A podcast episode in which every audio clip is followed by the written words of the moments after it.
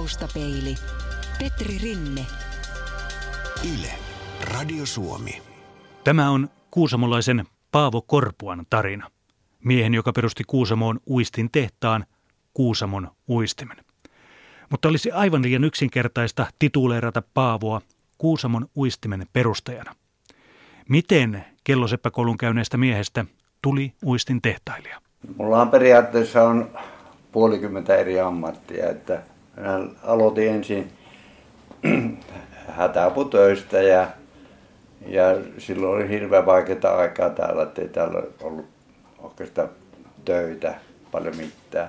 Sitten mä olin tuota, olin metsäyhtiössä, olin puutavarayhtiössä, oli merkin lyönnissä muutaman talven. Siihen aikaan vielä meni uittoon pöllit ja niihin lyötiin joka kappaleeseen kumpakin päähän merkki. Ja se erotti sitten, kun ne meni yhteiseen uittoon, niin ne erotti sitten tuolla Iijoki ne sillä lailla pois. Sitten mä olin tuota, puuseppänä oli muutaman vuoden. Olin tuossa, Kalle Karvanen oli tänne perusti puusepan ja olin siinä töissä. Ja kunnes lykkäsin sormeni höyläkoneeseen, että se meni poikki, niin silloin mä heitin sen homman pois. Minä, että sillä poikki se kokonaan. Ja, ja taas se olin työttömänä, niin tuota tänne muutti Oulusta se tuli. Se oli Pudasjärvellä syntynyt semmoinen kuin Kellospa Naamanka ja mulla oli taas töitä ja mä olin tutustunut häneen, niin minä taas siunalle, että mitä mä teen. Ja sanoin, että tuvalle oppia.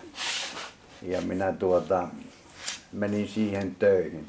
Mutta tämä, tämä kellospa ammatti, niin, tai se lopullinen, että mä oon koulun käynyt, niin se johtaa kyllä vähän pitemmälle semmoista asiaa, että silloin kun sota loppui täällä, niin täältä vietiin lapsia etelään. So, öö, kun oli kaikki, ei ollut asuntoja eikä muuta ja tuota, ja tuota, minä olin semmoinen hyvin aktiivinen aina ilmoittautumaan jokaisen hommaan silloin sota-aikanakin yritin, että olisin päässyt Ruotsiin, kun lapsia vietin, mutta en päässyt silloin, koska tuota, siinä oli, en tiedä mikä oli, että en päässyt, mutta sitten tuota, meille valmistui sodan jälkeen koti-isä teki talon siihen samalle paikalle, mikä oli saksalaiset polttanut sen silloin. Ja tuota, sitten meidän piti vuokrata sitä yksi kamari. Se oli tänne tuli tuolta semmoinen kodinhoitaja, Pertta se etunimi, ei muista hänen sukunimen nyt. Mutta hän, hän, hänkin on vielä elossa täällä. Niin tuota, sitten mä olin vienyt taas nimeä siihen, että etelään lapsia kun viiää, niin tuota, hän sitten tuli yksi, kaksi, ei mulle tullut mitään ilmoitusta, mutta se tuli niin kuin tänä päivänä ja sanoi, että huomenna tulevat hakemaan, että oha valmiina. Mulle sanoi, ja no eihän siinä mitään minä lähdin sitten tuota, mulla oli semmoinen 25 kertaa 30 semmoinen pahvinen matkalaukku oli kädessä, ei sinne mitään kyllä ollut. Ja sen kanssa me mentiin sinne Kuuselossa asuu tämä lääkäri Ervasti ja sen, sen tuota, kotiin ne tuli ne hakijat ja ne oli jostakin muualta tulleita sitten. Ja tuota, Että sä haluaisit itse lähteä? Joo, joo, mä olin aina... Aina lähdössä? Aina oli lähdössä siinähän kävi vielä semmoinen asia sen Ruotsin lähdössä, että kun me lähdettiin evakkoon täältä, niin oli Tura, tämä Turan koululla oltiin sitten otettiin, että mihin meidät sijoitetaan, kun Oulainen oli sitten lopullinen paikka. Niin me velipojan kanssa lähdettiin junnaa kahtomaan asemalle, ne oli sillä aikaa minua hakeneet sieltä koululta, että nyt Ruotsiin lähtee. Ja että muuta sekin olisi ollut pikainen, mutta kun se juna meni, kun me oltiin junnaa kahtomassa. Niin, ja, ja tuota, niin, niin mä sinne, tai kun ne oli tullut hakemaan, siellä oli linja pihalla siellä Ervastin pihalla ja tuota, se pukkas minut sinne puoliväliin se kodinhoitaja minut siihen jonnoon ja siitä ei palautettu minua, koska ne oli vieraat hakijat sitten ja Kajanissa me pari viikkoa ja siellä ne sitten sortteeras meitä, että minne pannaan, täitä putsattiin pois ja ja kaikkia tämmöiset oltiin vähän ihmismäisessä kunnossa, koska täällä oli hyvin alkeelliset olot.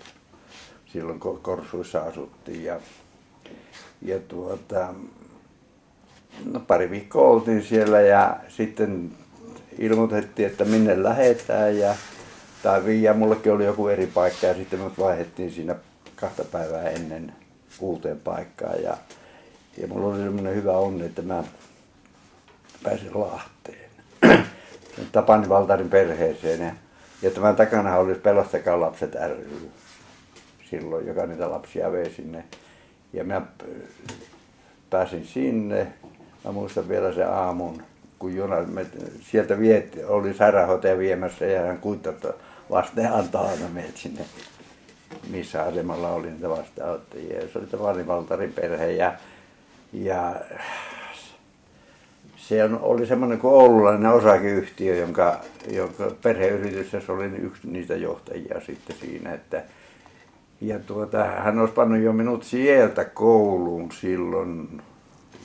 Siinä oli tuota, Löseos siinä vieressä ja mä kirjoitin isälle niin sanoi, että ei täällä ole missä jatkaa, täällä me mihinkään kouluun. Ja kävin useammankin kerran siellä sitten. Sehän ei ollut silloin ensimmäisen puoli vuotta ja sitten ne olisi aina halunnut vaan sinne niillä, ei ollut omia lapsia, mutta oli kolme ottolasta siinä, että No sitten tämä, miten tämä jatkuu tämä juttu sillä lailla, niin tuota, minä tulin, se olisi laittanut minut sitten teknisen kouluun ja mä sitten oli este semmoinen, että kun täällä ei ollut mahdollisuus käydä jatkokoulua. Kuusamassa oli, koulu oli osittain sotasairaalana ja, ja tuota, mä sitten tulin tänne Kuusamoon ja sillä reissulle jäin. En, en mennyt sitten enää sinne, että sen verran oli kasvanut, että lähdin sitten niin oma aloitteisesti töihin. Ja, ja tuota, sitten kun mä olin siellä Naamangalla kelloliikkeessä, niin tuota, isä veli teki meillä venettä kotona ja minut kun menettiin sitten sinne, että tuota, tulla pitämään lautaa, että se tulee oikein järjestykseen. Ja ja tuota, no mä menin sinne ja sitten yksi, kaksi, siihen meidän pihalle tuli auto ja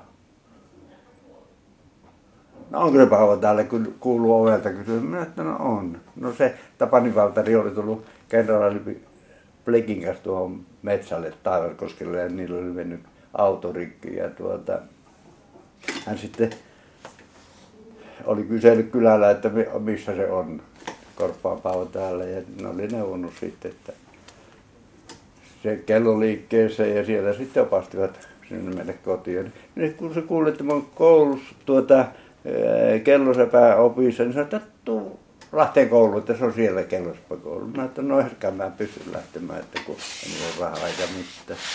No sanoi, että hän tuota, hommaa ne paperit sieltä ja niin sieltä koululta tuli paperit ja oli sinne vissiin toista sataa pyrkiä päärykokeet oli oikein. Se kouluhan oli semmoinen, oli Kelloseppä-säätiön pitämä koulu. Se silloin justiin muuttui. Ilmeisesti tuli joku tämmöinen valtion avustus tai joku sinne, että niiden piti laajentaa se, että sinne otettiin muitakin oppilaita. Ja sitä kautta sinne pääsi sinne. Mutta Paavo Korpua, aika kätevä vissiin, kun pääsit kelloseppäkouluun. Se, on aika pikkutarkkaa työtä. No se on, joo. Se, semmoinen muistikuva on, kun silloin ne kokeet oli ja No eihän mä mikään nero ollut sillä, eikä ole vieläkään tietenkään, mutta käsistäni on ollut taitava. Niin sitten siellä oli yksi koe, oli semmoinen, että puutikkuja piti vuolla. Niin, niin minä sanoin, että hei pojat, että minä se kyllä pääsen, jos näillä pääsee. ja se on jäänyt niin kuin tuonne, että tuota, niin kuin korvien väliin, että, tuota, että sitä selviää kyllä kun ja, ja se, se on mulla ollut paha silloin oli aina nuorena, että kun mä sanoin, että uuden ammatti oppii kahdessa viikossa, niin siitä, se herätti aina närää toisissa. Mutta se hämäollisti se sitten tämä Kusmo Uistimen perustamisen koko asia, se kelloseppäkoulu. Mutta se ei tapahtunut kuitenkaan kelloseppäkoulun jälkeen, vaan, vaan sut tunnettiin myöskin tuota pyykkipaavona. No joo, silloin kun mä tulin tuota, kaikki sä oot selvit. tuota, silloin kun tuota, sitä kelloseppä, sehän oli kolmenvuotinen se kelloseppäkoulu, se oli, mä oltiin kaksi vuotta Lahdessa ja se oli hyvin alkeellisissa tiloissa. Se oli sähkölaitoksen yhdessä rakennusosassa, että siinä oli kaksi yhdistettyä luokkaa, kun siinä oli, ja sitten kolmas luokka oli eri tilassa, että kahdessa kerroksessa oli yksi tila oli aina vaan, että sekin oli. Mutta sitten se tuota, säätiö teki tuonne Tapiolan koulun ja siitä tuli sisäopilaitos ja me muutettiin se sinne silloin. Taustapeili. Yle, Radio Suomi. Ja sehän, silloinhan oli mekaaniset kellot vielä. Siinäkin sattui semmoisia huvittavia tapauksia, kun turbilioni on semmoinen, jossa käyntiratas kiertää sekuntiratasta ja tuota, no sitä ei kumpikaan sitten siinä arvannut meistä ja jumalalta mä panin ne osat paikalle, ne käveli takaperin sitten. se on jäänyt myös semmoinen, niitä semmoisia tapahtumia, mitä on aina joku, mikä, mikä tuota, pysyy ikänsä tuolla korvien välissä. Mutta kun tulit sieltä kelloseppäkoulusta, niin Kuusamossa ei ollut kellosepälle töitä? Oli. No minä menin siihen entiseen työhön, mutta sitten siinä kävi semmoinen vahinko, että mulla oli siskopuoli. Se oli Oulussa Lainilan pesulassa töissä, niin se rupesi mulle houkuttelemaan, kun Kuusamossa ollut pesulla, että peruutin pesulla, että hän tulee töihin. Ja minä onneton menin siinä. Sitten no, siinä oli tietysti tämmöinen asia, että meillä oli karjarakennus siinä pihassa, niin isä pani sitten leimät autoon ja, ja siitä remontteerattiin sitten se pesulla ja sitten tehtiin vähän kylkeen siihen, että se oli ensin vesipesulla ja sitten siihen ostettiin kemialliset koneet ja sitä pyöritettiin semmoinen kymmenkunta vuotta. Ja se pesulan historia loppui siihen, kun sitten tuli tämän, omat työsuojelujutut ja, ja rakennus meni huonoksi, siihen olisi pitänyt investoida sitten aika paljon. Mutta ennen kuin tuota, mä olin lopettanut sen pesulan, niin, niin, niin tuota, 67 ruvettiin sitten naapurin miehen kanssa katselemaan, että kun silloin oli hirveän huono aika täällä, no oli se ensimmäinen työttömyys tuli ja kaikki puhuivat, että pitäisi tehdä jotakin ja pitäisi tehdä jotakin. Niin me ruvettiin sitten, me ensin mennettiin, tai tehtiinkin vuoden verran matkamuistoja, mutta tuota, ja meillä oli yksi edustajakin siinä, mutta sitten me kuitenkin lopetettiin. Tehty tuo leirintäalue ja meillä oli yksi hieno paikka katsottuna tuolla, mutta siinä oli niin iso perikunta siinä maa, että se ei nousu pystyy siinä. Onneksi sillä lailla, koska tie vietiin sitten toiseen päähän järveen. Että, että onneakin on joskus ollut. Mutta tämä tosiaan, se oli minun siskopuoli ja nythän tämä on ollut monipuolinen tämä minun syntymäkoti ja, ja perhe sillä lailla, että meitä on neljät eri lapset siinä perheessä ollut ja me ei ole kaikki sukulaisia keskenään isä on kaksi kertaa mennyt naimisiin ja hän on mennyt lesken kanssa aina. Ja, ja sitten meitä on syntynyt sitten siitä rakkaasta avioliitosta. No, tota, no, sulle tuli harrastuksesta työ sitten, oikein tämmöinen kunnon työ, joka kantaa vielä tänä päivänäkin hedelmää, hedelmää täällä. Mites, tota, no, minkälaiset ne ensimmäiset kalastusmuistot on? Mistä ne lähtee? No ensimmäisenhän on tietysti sieltä evakoajalta, tai evakosta kun tultiin, niin ne oli hyvin yksinkertaisia ei ollut mitään välineitä muuta kuin ruotsalainen vapa oli. Ja se ruotsalainen vapa tuli siitä, kun pihlajasta tehtiin vapa. Sitä sanottiin ruotsalaiseksi vavaksi. Ja sitten tuota, rokastettiin haukia järvet, tuota, jä, järven rannalta. Ja naapurissa asui semmoinen kuin Aaman Veikko. Ja silloin oli semmoinen kumma näkö. Semmoinen näkö, niin kuin polaroidin lasit pannaan päähän. Niin se näki sen killon läpi. Mutta en minä nähnyt niitä kaloja, kun se aina, patsu, nyt oilia, nyt. Ja sitten se rippasi se ylös, että se hauvoi.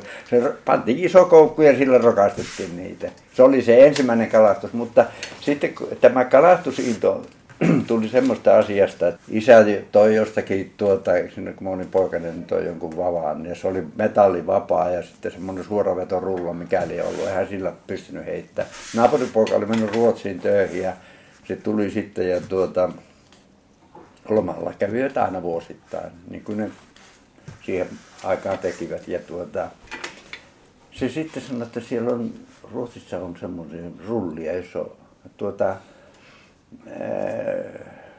synkrojarru tai semmoinen joku. Ja se oli apumatikki 80 se ensimmäinen rullo, minkä se, minä sitten sanoin, että tuohan mulle semmoinen. Ja sitten keräsin talaverran sen ja sitten menin tuota, ostin kaupasta semmoisia lyhyitä devoneita, menin Kitkajoelle Jyrävä alle. Veli kalakaveri oli siellä ja velipoika oli vaimonsa kanssa sitten, me oltiin retkellä siellä, niin minä yö heittelin sinne paskat mitään ja, ja tuota, sitten mä vielä, se meni niin se siimakin sinne, että se ei enää tullut, kun mä niin ahnesti heitin.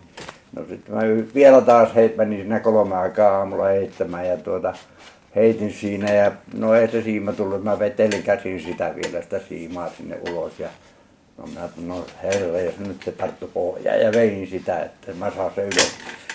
Ainakin semmoinen toista metrinen taime oli kiinni. Tuli siitä, se tuli niin kuin halako ylös ja lähti alas mennä. Kun mä olin kuullut, että kitka jarru siinä, minä löin aina tiukalle ja tiukalle ja tiukalle ja niin kuului, että piu, kun siima meni poikki. Kaksi viikkoa joka yö maata märkänä heräsin, kun siihen kun ne pani, että piu.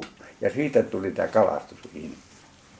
Ja, ja tuota, Tämmöisen negatiivisen kokemuksen kautta. No semmoisen jälkeen, mutta se käytti kyllä siellä joella se, että, että ei, se, ei se ollut tuota, no se oli tämmöinen kokemus. Mä luin tuommoisia vanhoja kirjoja ja siellä puhuttiin tämmöisestä kuin saamamiehiä. Ja saamamies tarkoitti siihen aikaan, että ne oli semmoisia henkilöitä, jotka sai aina kalaa, kun ne lähti jonnekin. Oliko Paavo Korpu oli yksi tällainen saa, saamamies. Oletko vieläkin? No ei, kyllä se, kyllä se on se saamamiehen. Mä en vissiin nyt mennyt, että nyt, ja se perustuu nyt siihen, että minä en saa paljon kalaa nyt, kun ollaan kalalla. Siihen, kun mulla on aina uusia tuotteita, joita mä kokeilen. Kyllä mä saan kalaa, ei se siinä ole. Ja, ja saan, mutta tuota, kyllä mä silloin sain jokialueelta, ja, mutta luontoa pitää niin oppia lukemaan, että millä vehkillä sä milloinkin kalaa. Mutta sä teit itse uistimia kuitenkin jo silloin? No silloin 67 jälkeen, niin silloin mä, silloinhan me ruvettiin näitä tekemään. Ja mä olin silloin, kun niitä matkamuistojakin tehtiin, niin, niin mä olin ensimmäiset tuota, tein pilkkimallin, jota semmoista ei ollutkaan ollenkaan. Siinä oli tuota, semmoiset siivet, jotka lepaatti siihen alastullessa, mutta kun meillä ei ollut koneetta eikä mitään, niin se jäi sitten siihen. Ja me tehtiin niitä matkamuistoja, mutta sitten ruvettiin vaappua tekemään. Ensin tehtiin vaappua ja sitten siirryttiin metalliuistimeen. Miten se kitkaviisas, miten se syntyi se nivel sinne? No kitkaviisashan syntyi tietysti siitä, meillä oli kaksi uistinta, me tehtiin ensin semmoista jäykkää vaappua, joka oli kokonainen, mutta sitten, että pannaan poikki se ja semmoista poikkinnasta uistintahan ei tehty vaappuja vielä silloin ollenkaan. Ja, ja tuota, tehtiin semmoinen ja nimet syntyi sillä, että silloin oli sille jäykälle vaapulle tuli Muerve Vikkelä ja Kitkan viisas tuli sitten tälle poikkinaiselle vaapulle ja sen nimihän löytyy sieltä, että se on, kun on jyrävän köngäs, joka erottaa tämän, että taimen nousee tuolta Venäjän puolta nykyiseltä Paanajärveltä ja Pääjärveltä, niin se nousee siihen jyrävään asti, mutta siinä on niin kova köngäs, että se ei mene yli. Mutta tämä muikku on sitten niin viisas, että se ei taas laske sinne alas, että siitä se on niin kuin Kuusamolaisille tullut tämä sanota, että kitkan viisas, että se on niin kuin kitkan muikku, että se ei mene alas sitä jokea. No Kitkan viisas oli kuitenkin, joka tapauksessa se oli semmoinen läpimurto, että... No se oli semmoinen ja siinä oli vielä sattu semmoinen, semmoinen kun minä tuota, siinä oli, siellä oli innokkaita kalamiehiä, nuoria ja vanhoja ja siellä oli yksi semmoinen Viljo Nivala. Niin, niin mä annoin sille sitten näitä uistimia kanssa sinne joille ja tuota, minä että kokeilepa näille ja se oli annanut pojalle sitten. Ja tuota, no huu tuli siitä, että poika oli saanut kaksi taimenta. Ja, ja tuota, no niitä alkoi sitten tulemaan. Mä muistan Jyväskylästäkin tuon, mä, siellä oli tämä paperitehas, mä en muista sen nimeä nyt, että tuota, mikä, semmoinen kuin Eino Saarinen, niin se tuli, se kävi aina juumassa joka kesä lomalla vaimonsa kanssa. Ja tuota, se tuli ja sanoi, että hän on kuullut, että se on saanut ja sillä piti saada niitä ostaa. Ja se oli Kankaan paperitehas se Jyväskylässä, missä se oli pääinsinöörinä sitten. Tämä Eino Saarinen ja tuota, no elää Oulikka, siitä se kehkeytyi sitten erittäin hyvä tuttavuus vielä, että hän halusi sitä ilosanomaa viedä siellä alueella ja, ja halusi myydäkin niitä, kun meillä ei ollut vielä oikein järjestäytynyt tämä myyntihomma. Ja tuota, Mutta sitten siihen kuuluu semmoinen episodi tähän juttuun. Mä näin puolikymmentä vuotta sitten, se poika tuli, täällä oli jotkut karhujuhlat tai mitä siinä, ei se nyt ole puolta 20 vuotta, kun kolmen, joku kaksi-kolme vuotta tuolla kylällä. Ja sitten sanoi, että eihän hän saanut kahta taimenta, kun hän sai neljä taimenta, mutta hän ei uskaltanut sanoa, että kaikki ostaa se uistime. Tämmöistä se on silloin, kun hyvä uistimessa. Näin hän sanoi siitä, että se oli yhtenä yönä saanut niitä ja siitä lähti niin huhu liikkeelle. Ja, ja ensin kokeiltiin sitä, että tukkuliikkeen kautta, mutta kun siellä on tuhannen artikkelia hänen lähtenyt sieltä. Sitten me tuota, otettiin yksi poika, nuori poika sitten, että se kävi edust, edustajaksi. Ja tuota, noilla huolikka me pantiin se maanantaina reissun, niin perhana tuli jo keskiviikkona pois. Silloin oli riiu aika. ja se pysynyt, se oli vähän mielenkiintoisempaa hommaa sitten siinä aina lopuksi. Taustapeili. Yle. Radio Suomi. Meitähän oli kaksi Paavoa silloin. Se oli, naapurissa asui Paavo Putila silloin vielä, kun hän oli hankkija sähkömies ja tuota, se oli niin paljon hyvä sähkömies, että sitä hankkia käytti Sara, tuota, Hangosta Petsamoon. Aina tärkeissä töissä hän teki meijereitä ja kouluja ja lastenkoteja ja mitä sähköisti siellä. Ja, ja tuota, hän, hänen kanssa me sitten ruvettiin niin kuin kahtelemaan sitä uistinta ja, ja tuota, sitten mä sanoin sille Putilan Paavolle, että tästä ei tule muuten mitään, jos et, et alas sinä myyntimieheksi. Ja kyllä se sanoi, että monta yötä hän valvoi, että tuleekohan tuosta mitään. No eihän se tuota, me oltiin ihan rahattomia silloin oltiin. Minä tietysti olin kelloseppä hommassa ja siitä pesulaha hommassa, mutta tuota, ei siitä niin leveä se leipä tullut sitäkään pesula hommasta, että ja tuota, niin hän rupesi myymään ja, ja, ja tuota, sitten hän hoiti tuota koko maata. Se oli kyllä kova urakka. Että kantapään kautta me on tultu siihen tähän liike-elämään. Tietysti tämä e, e, liike-elämään tulo oli sen verran helpompi, kun mä olin käynyt tämän koulun. Ja siellä annettiin e, liiketaitoa siellä koulussa jo opetettiin, että miten, miten kirjanpito että se on oven ja ikkunan puolella seinät ja ja, ja tuota, sitten kaikkea tämmöistä markkinointia ja muuta, koska se oli niin kuin koulu oli säätiö omistama, niin siellä annettiin valmius näille lapsille jo silloin. Ja se auttoi minua siitä. Ja sitten toinen asia, mikä oli, niin että kun mä olin kätevä käsistä, niin nähän tein kaikki työkalut silloin heti alkuun.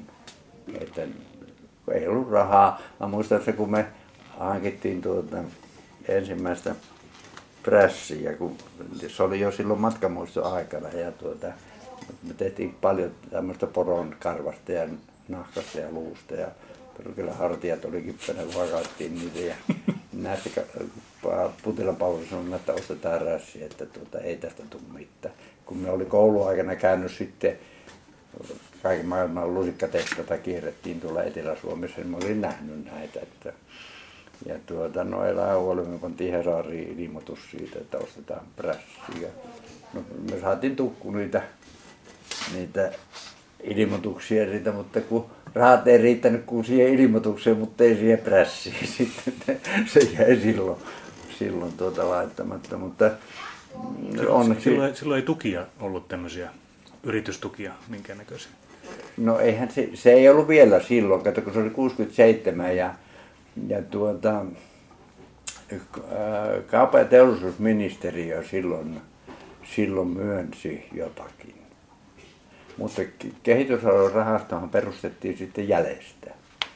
Ja se oli suurin piirtein semmoinen, kun me tuota, otin kymmenen vuotta parakkitilossa. Tai se ensimmäinen tapahtui, että me tehtiin ne ensimmäiset uusimet siellä Pesulan takahuoneessa, mutta sitten se oli tuota, se oli niin kosteetila, että kun lakkaamalla tehtiin nämä uusimet, niin se, siitä ei tullut mitään, se oli liian kostea.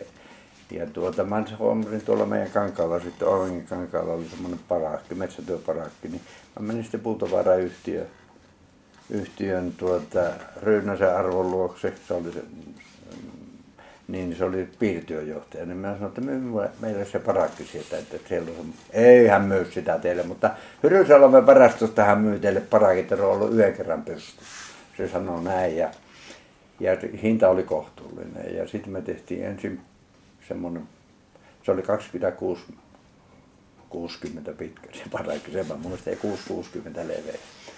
Ja tuota, sitten, sitten me ostettiin häneltä vielä toinen, se oli pystyssä siellä, että meillä oli semmoinen 50 metrinen, vähän yli, muutama metri yli 50 metriä oli se pitkä, se hima. Ja siinä me työskenneltiin, tehtiin niitä vaappuja ja, ja tuli sitten ensimmäisiä metalliuistimiakin. Se oli semmoinen kuin lätkä nimeltään ja se on vieläkin ohjelmassa se uistin. Se on onnistunut liike tuli siihen. Ja, ja tuota, sitten tuota, kehitysalueen rahasto perustettiin siihen. Mutta meidän piti lopettaa sillä parakissa se työnteko, kun Tampereelle perustettiin tämmöinen työsuojelutoimisto ja, ja sitten hän kehittyi tämä työsuojelu juttu, niin ja kun meillä ei ollut sosiaalitiloja muuta kuin semmoinen koppero siinä, niin tuota... Oliko sillä työntekijöitä jo silloin? meillä oli sitten siinä vaiheessa, kun me siitä parakista päästiin tuohon, tuohon ensimmäiseen tehtaaseen tuossa tuossa rakennuksessa, niin meillä oli 55 henkeä oli parhaalla kertaa töissä. 55? 55. Kuusamo on suurin työnantaja. No, en kunnan, kunnan tiedä, oliko se nyt suurin, mutta tuota, niitä oli paljon. Mutta kun se antoi vaan, vaan tuota, 80 prosenttia työtä ja 20 prosenttia rahaa, kun se vaapunteko oli semmoista käsityöhommaa niin, niin siitä, siitä ei tullut mitään. Ja sitten me tehtiin tänne uusi tehas ja siirryttiin kokonaan, lopetettiin se vaapunteko pois. Ja metalliin siirryttiin, niin se pyörähti sillä lailla, että se rahapuoli pyörähti niin, että 80 prosenttia tuli rahaa ja 20 prosenttia työtä. Että no eihän se mitään voittoa ollut, mutta että kuitenkin päästiin hoitamaan ne asiat sitten kunnolla. Sä et malttanut vieläkään jäädä pois täältä. Mä oon kuullut semmoisen jutun, että, että noin, toi Kimmo on sanonut, että sä saat käydä täällä, jos et sä tee kauheasti vahinkoa. Ei joo, no se on, mehän on tehty semmoinen sopimus kanssa, että jos alkaa vahinko tulla, niin se saa kantaa. Mutta ei siinä ole niin kuin, Tämä on enempi sitä, että tuota, elämässä on kiinni vielä. Ja sitten toinen asia, että kun osaa jotakin tehdä, niin tuota, eikä Kimolla ei ole ollut tuota, tuota, tuotekehittelijää tässä ja, ja tuota, mä oon kiusannut Kimmoon, että tuota, muutahan tämä on hyvä talo, mutta kun täällä on niin pelejä kun ei äänellä maksaa palakkaa, niin se sanoo, että mutta me ei käytä lapsityövoimaa vastaavasti tässä. Tämä on semmoinen kevennyshomma sillä Minä en ole ilman palkkaa käy ja, ja ihan harrastuksen vuoksi, mutta tuota, tuota kehittelyä on tehnyt. Taustapeili. Yle. Radio Suomi.